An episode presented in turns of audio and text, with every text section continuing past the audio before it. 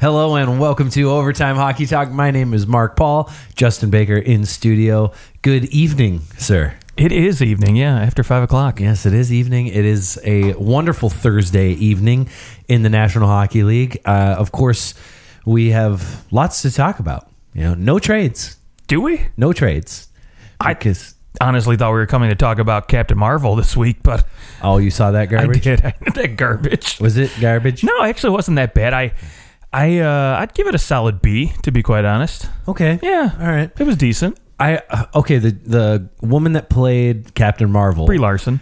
uh, she's in Jack Ryan. I think is what she's in. No, no, no, no. That's that's another woman. She Oh, it was is? yeah. Brie Well, Larson somebody got was famous telling- because uh because of the movie Room, Rooms. I'm sorry. Oh, Room. She is- got an oh, Oscar Room for is it. What didn't uh, John whatever his name is? John Krasinski. Isn't he the one that wrote He's Jack that? Ryan.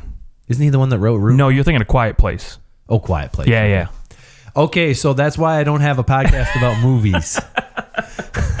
Anybody want to have me a guest on your Marvel show? Because I don't know. Yeah, let's stop talking about this now. Anywho, lots to talk about in the National Hockey League. Um, there are some superheroes dancing around this league right now, but Good segue. yes. Uh, we are specifically going to focus in on not trades that will happen, but trades that have happened. And uh, we're going to just kind of run through the bigger names that were dealt at the deadline. We have around 10 of them. And we're just going to kind of check up, check up on them, see how they're doing. And, uh, you know, I, I've watched some some players' games, not all of them have I seen live since. So, admittedly, some of this, you know, we're we're looking at a stat line, which ultimately it it certainly serves some some purpose. Uh, but I think you know we can also talk. We can look at, uh, for example, with Wayne Simmonds. Uh, we'll just start this off. We'll, we'll we'll dive right into Wayne Simmonds. After after we do this, we'll talk specific on playoff races. Uh, but for now, we'll just focus in on individual players. Wayne Simmonds one assist since coming over the Preds. Granted, we're six games in, so it's it's tough because you know a guy comes from another team and he's got to get used to a new system, and he is playing two and a half minutes less a game, which might not sound significant, but he's certainly not being put into situations uh, that he was used to being put in in Philadelphia. No, he's definitely not being looked at as a guy who has to fill in the top six, right? He has to be one of the, the top scorers for that team because let's face it, Nashville's got a got a pretty good roster up and down, and um, and I think too, there's been a lot of line shuffling too since he's come there because Filip For- Forsberg has been out, you know, a little bit since Which he got you would over. think that that would be a reason to to move Simmonds up in the lineup. Yeah, but I, I think when a guy's trying to acclimate himself to a new system, when you can't gel with, you know, maybe a certain line and you're just you're up and down the board, you're playing with Johansen, then you're playing with Nick Bonino and and then Colton Sissons when you don't have consistency, you know, whether it is just center or just two line mates in general, I think it's a little bit harder to acclimate to a system and, you know, when you're not used to it, I guess. But Yeah, one very telling stat to me is his offensive zone starts. So he has started 71% of the time in the offensive zone when he's out there for a faceoff. Wow. That is remarkable. The the highest that he's ever had with a single team you know, up to this point was 59% in 16 17 with the Flyers.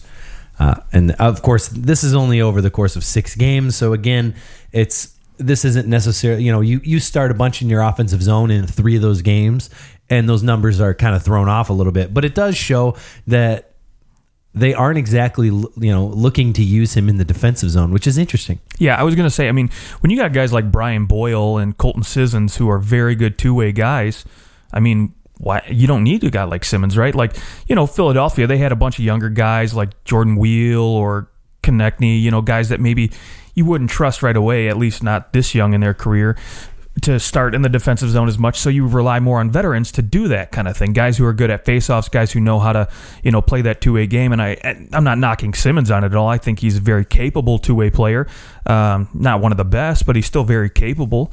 And so I think when the when you're blessed with as many um, quality two way guys as Nashville has, guys that can play in the defensive zone, you don't have a need for a guy like Simmonds to constantly be there.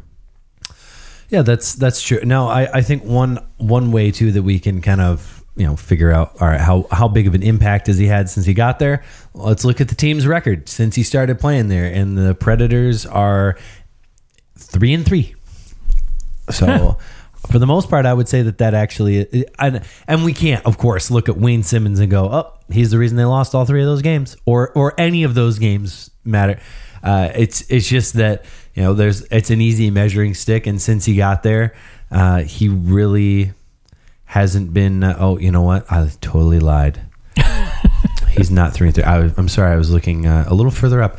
So they are actually two and four. Oh, So well, even better. Yeah. So I mean that. I don't know. That's uh, not necessarily a sparkling review. I would say, and I mean his his one assist did come in a win, but uh, it's No, I think his real not value. like a huge impact at this point. Although he did play 19 minutes and 36 seconds in a loss to Nashville in their last game. So- Okay. Yeah. I, I do think his real value, though, is going to come playoff time. You know, if he performs, like if he he ends up being one of those role players like Lars Eller was for it up, Washington. they'll be good. Yeah, if he can get uh, mothers cover your ears. Uh, yeah, so if he can, Mothers. if he can, They totally understand. yeah, that's true. They do. They If- are mothers after. Oh boy, let's let's just move on. I'm Let's going to move on to. Kevin Fiala, another Nashville Predator. Uh, it's it's. I mean, obviously now we know since acquiring him, they're they're also, uh, you know, that uh, what, what do we have here? They're. I'm so sorry. They're one and they've lost two games in a shootout. Although one of those games he was playing for Minnesota. I don't know. This is this game log's a little confusing. it's okay. This game The- log. Anywho, I should learn how to read a game log. All right, log seven games in mini, two two, two goals. two goals, and they came in the same game in a shootout loss to Minnesota. So the two goals he scored were against the goalie that he practiced against all his whole career. Congrats. no, not his whole career. Well, sort of, yeah, pretty much. Yeah, he's been in Yeah. Nashville ever Yeah. since the trade. So, So, uh, so yeah, I mean, he's got two goals, and he so basically he had he had one really solid game. He he actually actually he's had two games where he had you know he had three shots and four shots and another one, and so uh, I mean I, I don't know how big of a difference they expected Kevin Fiala to make right away. Uh, certainly, it was nice that he got those two goals, but Minnesota really has struggled since he came on. And uh, I, t- I understand now why I was reading that game log wrong because I was thinking that Kevin Fiala, Nashville Predators, didn't even dawn on me that he actually plays for the Minnesota Wild. and got That's, traded. That's who he was traded Yes. to. Yes. So yeah, because they played Nashville twice since he's been there. Uh, that that just that's what threw me off. A So, good old Granlund trade. so they are two, two, and two since he got there. well, at least they're 500. At least they're consistent. Yeah, oh. Minnesota. There's a there's a team that I'm going to enjoy talking about a little bit later. But Fiala, he gets to play top line minutes with Parise and Staal, so you would think the production would be a little bit more. I mean, he's expected to be one of their top offensive guys. Now, another guy on their team that maybe we could segue right into, Ryan Donato. He's looked pretty good since he since he came over from Boston, and that, that trade's looking pretty good for Minnesota right now. Yeah, with uh, with Charlie Coyle coming over. Yeah, good old Coyle. Yeah, Coyle, not so much. Uh, one assist in nine games. He's averaged 14 and a half minutes a game, and he's he's been good in the faceoff circle. He's he actually is uh, has his best faceoff percentage, you know, nine games in uh, since 17-18 season. So that's uh, that's a, that's a benefit. He has been very good in terms of possession. I mean, his his Fenwick is a sixty one point three. Of course, Wow. he's a sixty point two. So that's I mean that's I would say elite level possession. Now, the players that he's playing alongside are certainly helping to push that possession as well. Uh, definitely not a not like a crazy offensive zone start percentage, fifty two point six percent, and actually his PDO is quite low at ninety six point nine. Uh, the on ice shooting percentage for him right now in Boston is one point four percent, which my guess is that means that one goal has been scored since he. Yep, one goal has been scored with him on the ice since they got him, and it was the one that he assisted. Ouch. That's that's tough to do almost. And, and but at the same time, they've he's only been on the ice for two in nine games, so that's not bad. So I mean, I guess you could say that he's at very least he's eating up minutes for this team, which is uh, partially what they need. Because that top line, that top line can drive possession. They need someone else to to at least be neutral. Yeah, that's um, oh boy. Yeah, Charlie Coyle. I I didn't like this trade for Boston when they did it because they had to give up such a young, talented piece in Donato. I, I understand why they wanted to do it. They wanted to bring in a guy to anchor that third line center position. And Coyle, you know, he's played most of his career on the wing or at, you know, at times at center. And so he, I mean, he came into this league as a center, right? So, you know, I I understand it, but I mean, it just wasn't the right move in my opinion, and I don't think like we're seeing right now it hasn't panned out. So they got him on the wing with Krejci now because he's just not playing. He's not driving offense on that third line. Right, and and I mean when you look at how well Donato's played, you you makes you wonder what was going on in Boston. Why wasn't he playing more? You know, push him up to the second line center because it's pretty clear. I mean, he's he actually he's he's playing the wing in Minnesota, I should say, but he could play alongside the wing. He could of uh, he could have against Krejci, but I mean he's got nine points in ten games. He's uh, he's been playing very well in Minnesota. I think you know sometimes it's just you just need a fresh breath of air, you know, and that's Bruce Boudreau has put him into a situation where he is succeeding. He's actually starting 53.5% of his faceoffs in the defensive zone. So they're relying on him defensively, uh, playing him about 15, 16 minutes a night on average, and it's working out real well for them. Yeah, yeah. I, I can't remember. Which um, which it's about time that a trade worked out for Minnesota. yeah. They're trading away Niederreiter for uh, for Tuukka Rask's ugly cousin. Oh, it's not Victor. Oh goodness. Yeah, Donato. Let's see. He is a restricted free agent after this year, so I suspect he'll get a nice little raise from Minnesota. They'll probably want to keep, bump. yeah, a little bump. Maybe give him that Charlie Coyle money, three and a half, four, yeah. four and a half, somewhere in there and and that was probably some of the Bruins' thought process as well. Is that you know he's going to sign this deal, and they maybe don't have the space for it because they signed some players like David Backes to long term deals that aren't working out. Yep, and Coyle to me is David Backes 2.0. So Ooh. congrats, at least. At least Coyle's only got one more year left on his deal, so congrats. I, I will say this about Donato. You make a great point. He is the highest scoring player dealt at the deadline thus far. Nice. Uh, let's go Matt Duchene, who has uh, played 11 games for the, the Blue Jackets. We'll just kind of wrap Duchene and Dzingel in here together. Uh, 11 games, two goals, three assists. He's got five, his five points, uh, crushing it in the faceoff circle as he always does, 57.8%. Uh, he's playing about 18 minutes a game, a little less than he was in Ottawa, but that's expected. He is starting 63% of his draws in the offensive zone. So Tortorella focused on setting him in the offensive zone, not really giving him much def- defensive responsibilities, which sort of makes sense because they do have maybe some other guys that can. Yeah, you got Brandon Dubinsky, Boone Jenner, guys that can go in there and play a two way game and yeah. So yeah, you don't have to rely on Duchene to to be that defensive guy, and you want to you want to unleash the beast, as yeah, they say. Yeah, and he has his best possession numbers since uh, 2016-17 with Colorado. So that's I'd say that that's a that's a healthy uptick in his possession. That now you're putting him with some players that are good, and he's above that fifty percent mark uh, with his possession. His PDO has actually been it's it's ninety seven point seven. Uh, that's not that it's it's not that crazy. Um, shooting percentage has been ten percent when he's on the ice. It's a little above average, but he's also playing with some really good players. It's the fact that he leaves. So in in Ottawa, uh, they were his on ice sh- shooting percent uh, save percentage was eighty seven point six percent. I mean that's you're you're just naturally going to be minus. You know that's why he was he was actually tip the cap to the guy. He was only a minus four in in Ottawa, but in in Columbus here he's a minus two.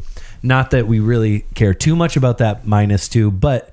87.7% save percentage when he's on the ice with Columbus. So the save percent, the the goaltending hasn't necessarily been much better in Columbus than it was in Ottawa and you know, you look at that and to me that is concerning for Blue Jackets fans who are desperately trying to make the playoffs and are currently they're they're what they're sitting on the outs. Uh, oh, they're just on the inside, uh, having more regulation overtime wins than Montreal, and uh, a big win against the Boston Bruins. So yeah, very nice win.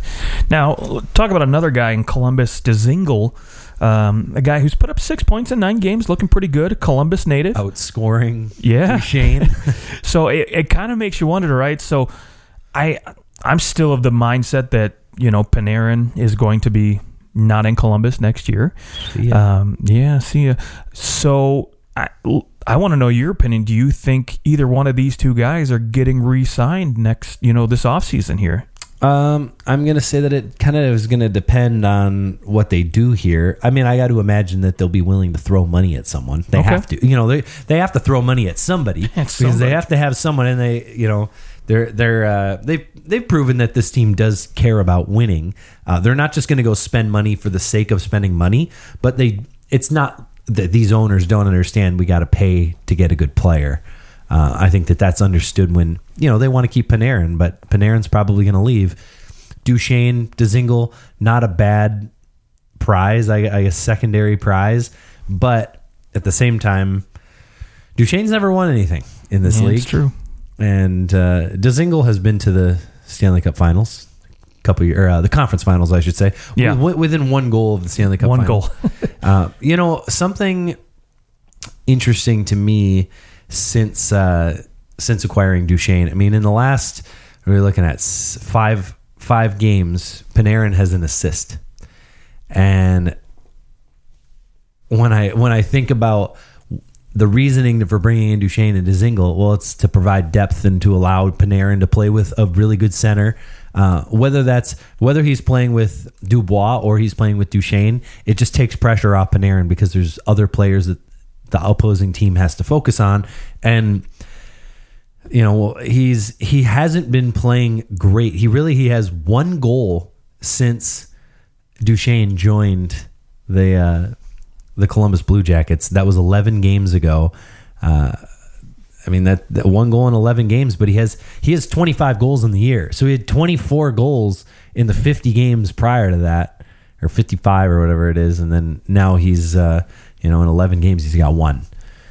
Yeah, and his ice time really isn't dipping either. I mean, you look outside of the Boston game where he only played 15 minutes. I mean, he's still putting up 20, 21, even went as high as 22 and a half against Pittsburgh. And so the minutes aren't dropping for him at all, which is just it's crazy to think about. You usually think when, you know, guys aren't scoring, you know, maybe it's because you would think, oh, well, you know, Duchene's here, so his ice time's going to drop and he's not going to get as many opportunities to play. And it's it's not the case here at all. Yeah, yeah. Well, I mean, he's a winger, but the thing that's crazy to me is 76.4% of his draws are in the offensive zone. I mean, Dang. Tortorella does not trust this guy whatsoever. Even even for all the talk about how Panarin is such a possession driver, well, yeah, no kidding. He doesn't play in the defensive zone. He doesn't start in the defensive zone. Three of every four faceoffs happen in the offensive zone. So your team, let's say your team wins 50% of those, so that's two or three t- or uh, one or two times at least out of the four faceoffs that you take that you immediately get possession and you're almost always getting a shot off of that possession if you win that draw cleanly. One of those four you're assuming that you are and and maybe you're winning two or three of those four. And so I mean, they're he's really put into a position to where he can succeed and he's not having to take any defensive responsibilities. So for all the talk about him being somebody who can just drive possession, uh, I mean, I, it's not that I don't think he's really, really good. Do I want to pay him ten million dollars to come to my team, though? I don't think so. Boy, yeah, that new uh, Stone deal though is going to make it hard to for him to argue the other way. Stone, say- Stone. Uh, Remind us how, how much what Stone's new deal was. It's going to be nine and a half He- mil. He hasn't signed it yet. no, Nine no, hasn't signed it. But I mean, you, you know, if you're Panarin, you're going to say, okay, he's in a state where there's no, you know, state tax, right? So, you know, oh, okay, well, because of that, I should get at least a, a million, million and a quarter more, f- Right. for that purpose. So, are you going to pay him 11 million? I'm not paying him 11. No. So, Yeah, no, especially for a winger. exactly. That's that's where I, I have trouble with that. Uh, well, let's let's a good segue over to Mark Stone. Let's let's scoot on over to him. Uh, kind of looked was a little slow slow going early on in those first few games. Granted, he's he hasn't played that many games for Vegas.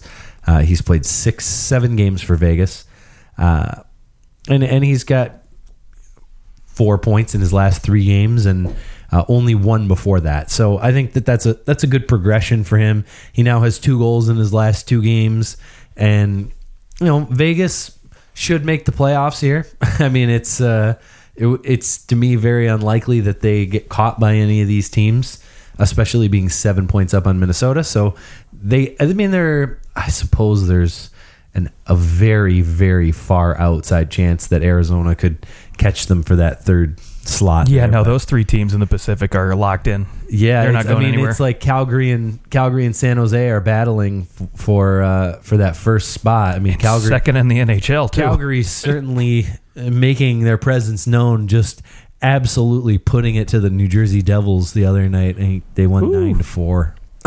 what a Nine Ooh. to four. That's that's not a score you see very often. That's like a baseball score, and that even is a a pretty good shellacking in baseball. So six points for Gaudreau. yeah, Insane. unreal. Yeah, that's an unreal night. Uh, um, who do we want to go to next? We can just kind of let's let's jump over to Gustav Nyquist. He was one of the first guys dealt at that deadline. Goes to the San Jose Sharks from the Red Wings, and actually having a a pretty good start.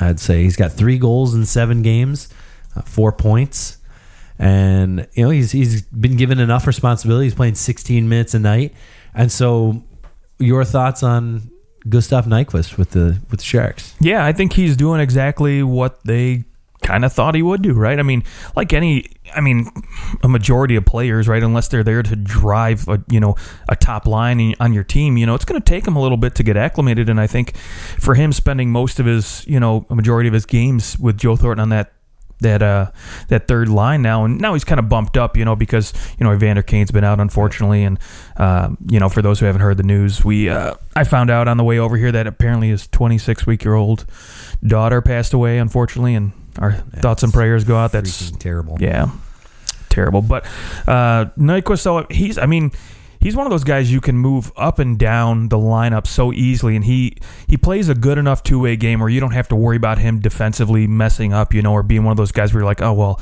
let's not put him against the team's top line. You can you can put him up anywhere you want and he's going to produce and he's still got enough good speed he's got enough playmaking ability. Granted he doesn't go into those hard areas you know to, to make those kind of you know to plays Well, like and with Pavelski Thornton, might do but you need to? well exactly. No know? you don't. Not at all. Uh, not that I mean Thornton will go into some of those areas, but Thornton just can thread the needle, and so you just have to kind of get yourself open a little bit. just little put bit. your stick on the ground he'll put it there Right, and actually, I mean, for for a guy who was playing on such a bad team, Detroit, um, he still had positive possession numbers, which is impressive. But now coming to San Jose, I mean, a 56-7 Fenwick is extremely good, especially for playing on a third line. Like that's, I would say, borderline like top five third lines in the league uh, when he's playing with Thornton there, and you know he's he's practically up the middle on his own starts, and so yeah, I, I think it's a really nice fit, and he may actually end up being one of the sleeper picks for. You know, one of the best pickups here at the deadline because the Sharks have flipped that switch and they look like eh, it's it's going to be hard in the playoffs to beat the Sharks. Yeah, they're going to be tough. And but the only the only knock I had against Gustav Nyquist is playoff time. He hasn't he hasn't really been there for the Wings in the past. And granted, you know, I, he, their first playoff appearance, he was 22 in 2011, 2012. He only got four games, but after that, next year he got 14 He only games. averaged eight minutes and fifty two seconds right. time, so hard to blame him for much there. No, no, no. But I mean, the you know the last four seasons that he was in the playoffs with Detroit, you know those those last three they were bounced in the first round, you know by Tampa Bay most of the time and or Boston, and so it it never really. It never really got the, the ice time or the, the the game experience to really see if he could really produce. So uh, outside of that one in 2013 where he, he got 14 games, but only five points, and so I'm interested to see what he can produce Guy in the was only playoffs. playing 12 and a half minutes. I know, yeah, that, That's, I mean, it's not bad though for a at third line guy. per 60, that's not bad. no, not at all. You know, and that's and that's I think also what you gotta what you have to look at. Uh, you know that that 2012-13 team, he was he was playing like third line with a little bit of second power play time, so Right. he wasn't you know he wasn't nearly the guy that they relied on later on, which which is frankly exactly where he is now with San Jose. So yeah, it'll be it'll be interesting to see if come playoff time he can be impactful. Uh, but I think that his defensive abilities alone uh, you know, he he can at least neutralize. Yeah, right now he's getting 48.9% in the defensive zone starts, which is pretty good. Yeah, yeah. So he's being relied upon a little bit for that. Yeah, let's uh, let's skip on over to Kevin Hayes, where uh, I would say that he's been one of the better pickups in terms of production. You know, he's got two goals, three assists. Uh, he's he's been relied upon. He's he's winning faceoffs. He actually has his the best faceoff percentage of his career in the first seven games with the Jets. All right. So hey, that's uh, if that can continue, that's just a you know an extra bonus. He is starting 64% of the time in the offensive zone. So he's definitely being set up to to play in that offensive zone. Uh, and to to me that's exactly what you want because you're gonna you're not afraid of putting Bryan Little in the into the defensive zone and you're also not afraid of using that top line in the defensive zone as well. So Scheifele taking those draws in the defensive zone is is Yeah. really what you want. He and Wheeler just phenomenal two way Right. guys. Exactly. Which which is a unique thing for, you know, a top line to you're really maybe going to think about relying on them more in the defensive zone where a lot of teams have that specialty defensive line or that center who can come in and win your draw and then get off the ice and and replace himself with the better player, but uh, they they do have that unique two-way game. Uh, have you have you had a chance to see Kevin Hayes play with the Jets at all yet? I have not, unfortunately. Yeah. He, uh, I mean, the nice thing is, it's Winnipeg just gets even bigger. Like he's a monster, 6'5", 215. and so, uh, yeah, it's it's. I think he fits well. You know, you get a team that also pl- they play pretty heavy, and so I think that it. Well, Kevin Hayes isn't exactly known for just blowing guys up. I think that it can encourage a guy to maybe play a little heavier when he's got those players around him. So- Yeah, he's got a little speed to his game, and not you know he's not slowed by big guy standards for sure. And and let's face it, once playoff time starts, that's when the grinding starts, right? And so when you get deep, you know that second round, when you know potentially maybe they have to play Nashville, you know, and there's a team that really grinds, wears you down, he'll come in handy. Yep, that's that's very true. And I mean, they just they needed that third center. I mean, it was they they were looking for it all year long ever since they lost Paul Stastny. Okay, let's go to the Colorado Avalanche and Derek Brassard. Uh, since joining the Avalanche, uh, he and the Avalanche, I would say, have have struggled for the most part. He's got two goals in eight games, and that is the extent to which he has produced. Uh, that goal, I think, both those goals came in a loss, if I'm not mistaken. Yes, they did. Both those goals came in a loss. So uh, his even when he's produced, it hasn't exactly mattered. So Nope. uh, they they have won three games since he got there. Out of the what did I say? Out of the nine Eight games. Out of the eight games. So they've they've really struggled. They're falling fast. Uh, just lost three nothing to the Hurricanes. Maybe fortunately they get a game against Anaheim here next, which you know pretty much everyone beats Anaheim. So I can maybe assume that that's two points in the in the win column. Listen, he's playing alongside Nathan MacKinnon. If you can't produce, Right. I got, I got, yeah, I got worries for that guy right now. Yeah, so it's it's just you know I think that Derek Brassard was a nice player three years ago, and he's 31 years old, and he's kind of hit that like some some of those middle of the road guys hit 30, and that's it. Yeah, and maybe I I don't know, maybe it's the fact that you know when he went to Pittsburgh, he just he got put on that third line. He didn't he wasn't given the opportunity to, you know, be a top 6 guy like he wanted to and maybe mentally that just did something to him and so maybe this offseason, right, he needs to go into a team that signs him to a, a cheap 1-year contract and he can, you know, reset mentally and then go back in fresh to start the season and maybe win a spot back. Yeah, that's fair. So, Yeah, not not that he maybe can't go somewhere else and produce, but Right. my guess is that he plays on a bad team and he's he's decent. Uh, you know, I could see him going back to Ottawa if he. He him- I, I don't remember the relationship between him and Ottawa when he left.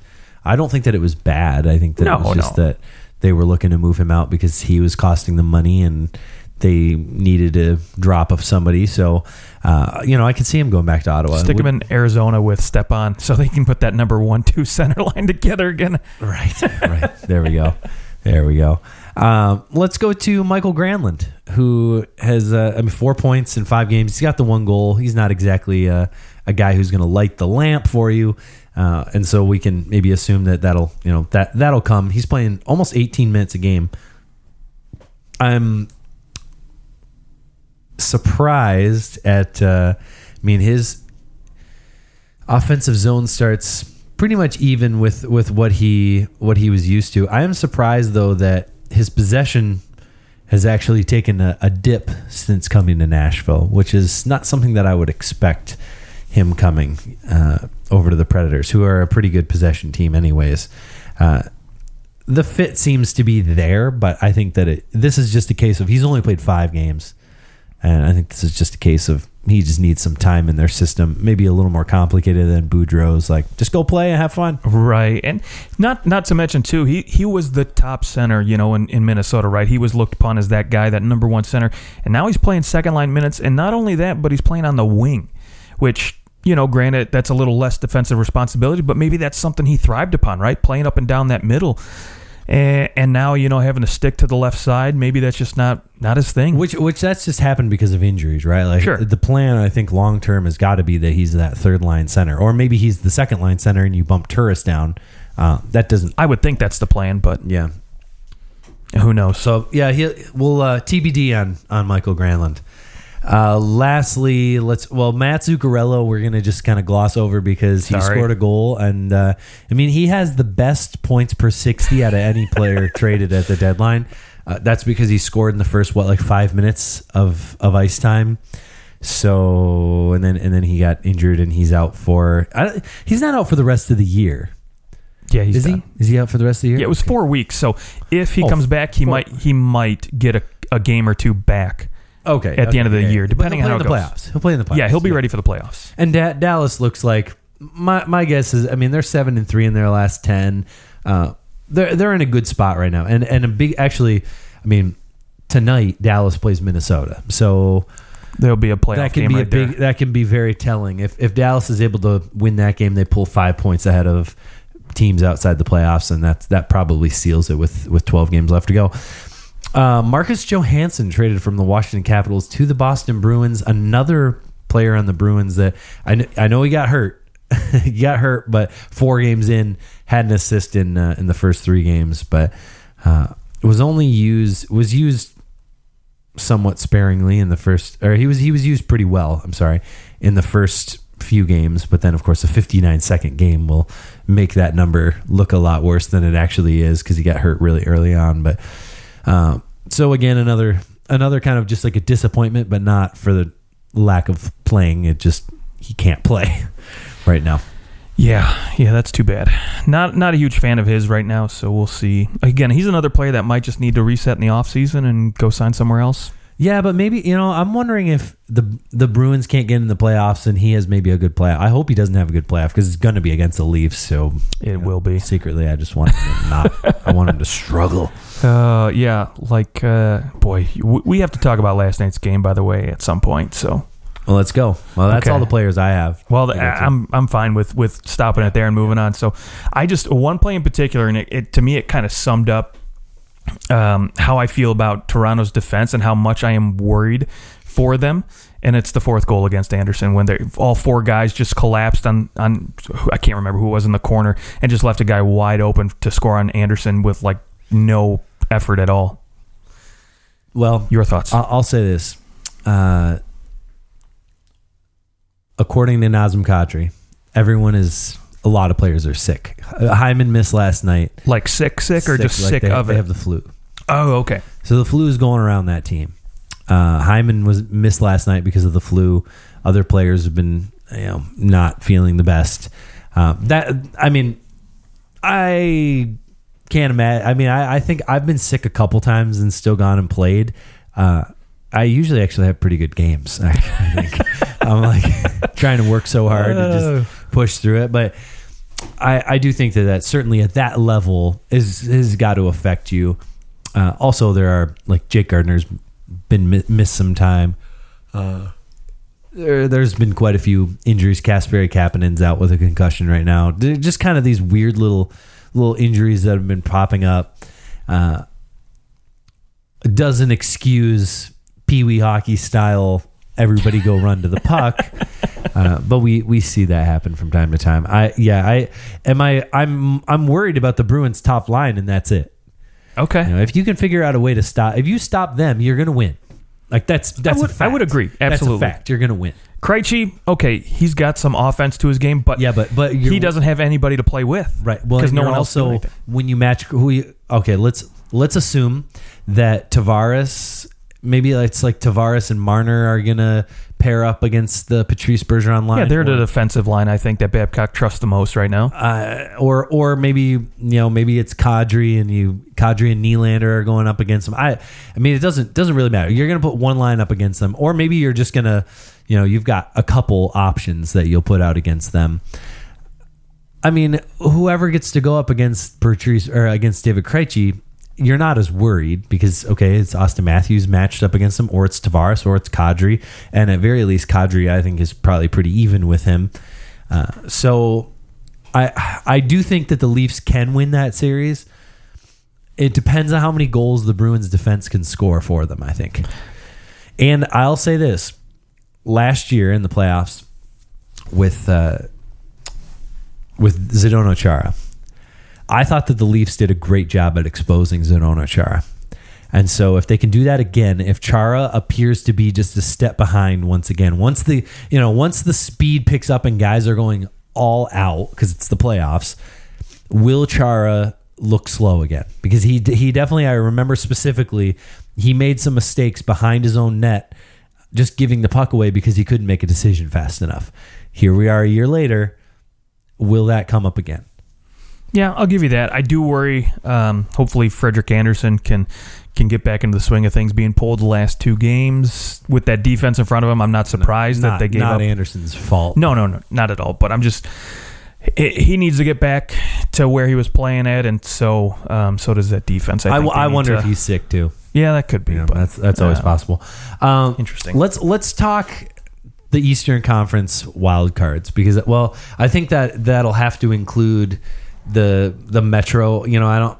The Leafs are what they're they're uh, eight points ahead of Montreal with 12 games left to go. That's almost a a lock. Yeah, that top three, just like the Pacific, I think they're locked in. They're not going anywhere. It's just Right. whether or not maybe Toronto can, you know, can catch Boston for that number two, that home home ice. But we'll see. Now a big game tonight, or I'm sorry, tomorrow night, uh, Friday night. Columbus and Carolina play each other. So that's that game will either you know either Carolina kind of pulls ahead, uh, or Columbus kind of pulls things even. And if Montreal can can beat the Islanders tonight, then you've got three teams tied at 83 points. Uh, the Penguins have put together a really nice stretch, six two and two in their last ten they're getting better goaltending. They they did go in and they beat Washington in Washington, so that's a, that's a big. I think there's something about that rivalry. Those games can catapult the Penguins into finishing this season strong. I, I really do think that if a team in this league can flip the switch, is it not the Penguins? Well, yeah, they. I mean, we've seen it. Crosby, he's been playing like a man possessed lately. So, like maybe that's that. That was the catalyst right there, right? Isn't been- that just the definition of his entire career? it? Really? He's just, I mean, he's not as fast as McDavid. He doesn't have as good of a shot as Ovechkin. Nope. He's not as good of a passer as Joe Thornton, but he puts it all together and he's unbelievable and is always in the freaking right place at the right time. he really is. Maybe he has the best hand-eye coordination out of anybody. Yeah, that might be true. Actually, that's possible. Uh, so okay, let's let's give some predictions. You know, I, I my guess is that we both think Philadelphia is out out and done with five points back. Are we are we counting them out or? We, I would say they're out. Okay. So that leaves us with maybe four teams competing for the bottom or for, for three spots. Uh, although Montreal isn't competing for the bottom spot in the Metro. So really three teams competing for two spots and then the other three teams competing for one. I don't know. Sure. Uh, Make it more confusing for the listeners. Who, who do you think ultimately makes it at this point? Now we're 12 games left. I think who's in now is staying in. Now, while I don't Okay. think they might go in and out at some point, like Columbus might drop, Montreal might get in, I do think ultimately Columbus and Carolina grab those last two wild card spots. Um, now, maybe they unseat Pittsburgh at some point, and maybe Pittsburgh falls into a wild card spot, or maybe the Islanders go on a, you know, a bit of a stretch now where they just start tanking it. I don't know. We'll see. But either way, I do think Carolina and Columbus are in. Montreal is out. Yeah, I I do. I, I agree with you, except for I'm gonna be kind of a dick Kind of a dick. because I really want the Blue Jackets to miss the playoffs. Well, I I don't just- blame I you. just have this like. Uh, It'd be great to see like you put all that effort in all those trades, you're going all in, and then it blows up in your face just so badly. and I mean it, that would be just real bad. So Yeah, so I mean that's I mean that that is my I guess my my negative wish, you know. I'm I'm kind of rooting against them But just I because hate- it's interesting to see. Montreal, I do not want them to be successful Yeah, and get in. Montreal in the playoffs is so good. I mean, don't get me wrong. fun. It would be great if we see you know Montreal Toronto matchup. Would you at some rather see Montreal in the playoffs or Columbus or Carolina? Like Carolina, all right, Carolina. At least they're doing like some weird, weird stuff. Those bunch of jerks. Uh, at least they're doing interesting things. Columbus to me just is not interesting. You know, they're going to get in, and it's going to be this. All right, they they squeaked in. Now can this team like take what they did and and catapult forward and finally win around? But here's the thing. What I- a boring storyline. Can they finally win around? That's your story. No, my so my thing with Columbus over Montreal is even further than my hatred for Montreal is the fact that if Columbus gets in, I legitimately think they could win a round. They could beat some of these teams at the top. They could potentially push Tampa Bay. They could push Washington, depending on where they finish, and maybe beat one of those teams. Now Montreal gets in. I don't care who they're playing. Washington, Tampa Bay, even the Islanders first round. Boom! I think they're done. They're in and out in five games. Okay, that's a So- that is a fair point. That Columbus is a better first round matchup, uh, maybe a more interesting game. Yes. that's, that's a fair point. I, I guess in my hatred, although I have no reason to hate Columbus, they Well, they they've never in- done anything to me. They are in the same city as a certain football team that I hate. So That's tr- that's a great point. Uh, okay, well let, let's uh, we'll sneak on over to the to the Western Conference, uh, where it is. We've kind of touched on it a little bit. Do you see anything changing? That's that's my, you know, right now as it sits, Winnipeg, Nashville, St. Louis, and you've got San Jose, Calgary, Vegas, and then it's Dallas, Arizona. Is this the order we're going to go in with? Uh, do we see some flip flopping?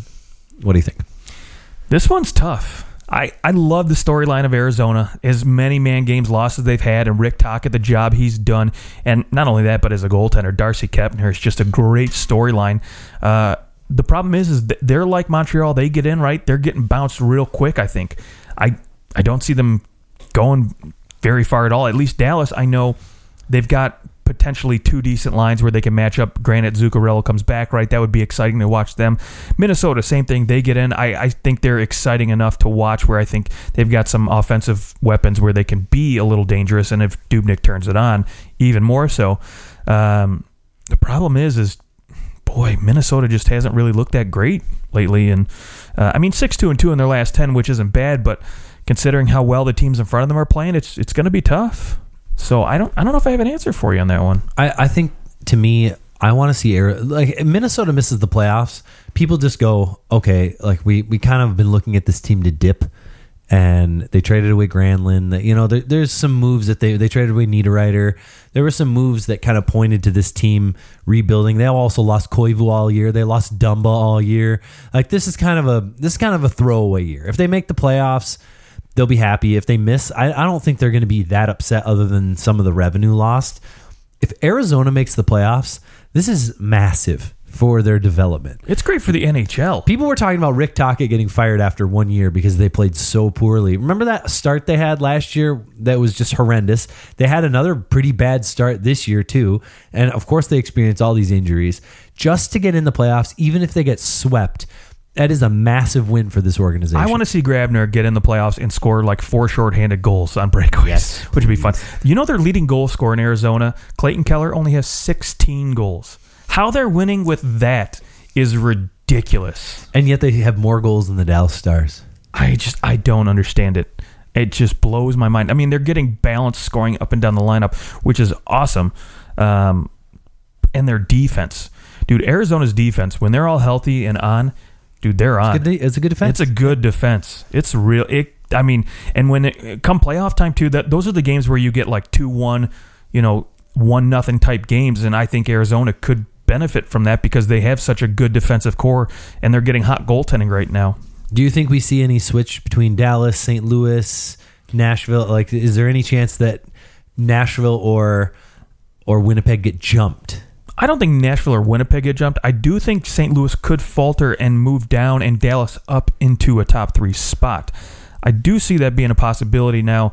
Whether or not Winnipeg or Nashville flip flop one and two all, all season is probably going to happen. But um, The problem is Dallas can't seem to win away from home. They've, you know, they're 15, 17, and 3 away from home. And, you know, they're going to have to play some away games down the stretch here. Whereas Minnesota has played, or St. Louis has played pretty balanced. And especially as of late, they've played pretty well at home. And so I, I see St. Louis kind of hanging where they are. Uh, I think that it's a miracle that they are where they are after that start that they had. Kudos on that for that team to, to kind of rally and pull things together. But I'll tell you what, though, if I'm San Jose, I do not want to finish anywhere outside that number one spot in the Pacific because I don't want to play Vegas. No, I'll, I'll take not. them in the second round, please. yeah, That's- exactly. That's a better Let. Calgary wear them down a little bit. well, me, I think if anything. I think Calgary beats Vegas. You do? Yeah, I do. Okay.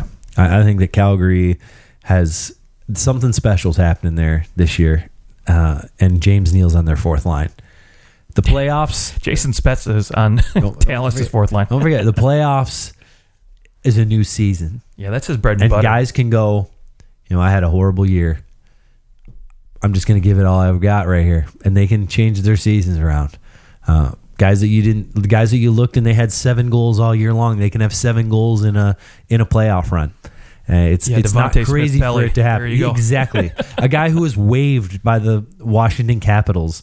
Uh, he'll he'll probably come in and score goals in the playoffs. Like that's just what happens. Uh, there's certain players that just it's that time of year. I, I don't know why. There's statistically people will go, "Oh no, that's not really real." Yes, it it's real. It's just you can't have you can't overpay those guys because in the regular season they're not going to be good. They're not going to be good enough for 82 games, but they can get into this stretch for 20 games where they they play above way way above their pay grade. yeah, and let's face it, you got to get in first before those guys can, Exactly. you know. So Exactly. Which I mean, Washington. I, fortunately for them, nobody picked up Devante Smith Pelly when they put him on waivers uh, when they were making some deals at the deadline. Uh, he'll be back and and they'll be be good. Any other final thoughts before we kick the can on over to the weekend? no, no, this will be this will be an interesting final race for the playoffs. I'm I'm excited for these last dozen games here. It's going to be wonderful. I I'll say one one thing that I'm uh, these are these last 10 games are hard if your team is locked in a certain spot even if you're like San Jose or Calgary these games are well they're like they can still be fun they can still be great games uh I'm more interested in the playoff races. Like I'm, Oh, I'm- absolutely. I start to veer away now that you know the Leafs. They're they're going to make the playoffs. It's, it's fine. I'm not. I'm really not worried about it. Um, I'm worried about a first round matchup with Boston because either way, the second best team in the Eastern Conference loses in the first round. Right. So maybe third best. Maybe that's not giving enough credit to Washington, who has just gone ham lately too. Uh, but it, it I'm you know, I'm I'm tuning into a Dallas, Minnesota games that I I haven't been looking at in the you know during when it game 35 now i'm looking at these because they're exciting and they mean something. They've, they've got a lot more i don't know just a little bit more grit to those games. So you want to watch the playoffs right now? Go and find those games where it's teams battling for the playoffs to get in. And and to me they're more exciting and you know sometimes you get those games where it's a team so far in the playoffs and a team out of the playoffs so the team out of the playoffs is just scratching and desperate to get any point they can because they think that they can win. And then oh we're only six points out now. And oh now we're four points out. And then you lose two in a row and you're way back again. And it just- Florida. yeah exactly. So uh, I'd rather watch those those tight tightly knit games there. So with that said we hope you enjoy the rest of your week and your weekend. We will our next show sure will be recorded here sometime soon I'm actually going to Chicago for a wedding Ooh. so I'll be gone this weekend. But uh, early next week, we'll be back for another episode of Overtime Hockey Talk. Justin, where can people find us? OT Hockey Talk. Yeah, where? Oh, on Twitter. Twitter. Yeah, there you go. Where? I, I don't know why I just went into preschool mode. I'm sorry. All right, guys, have a good weekend.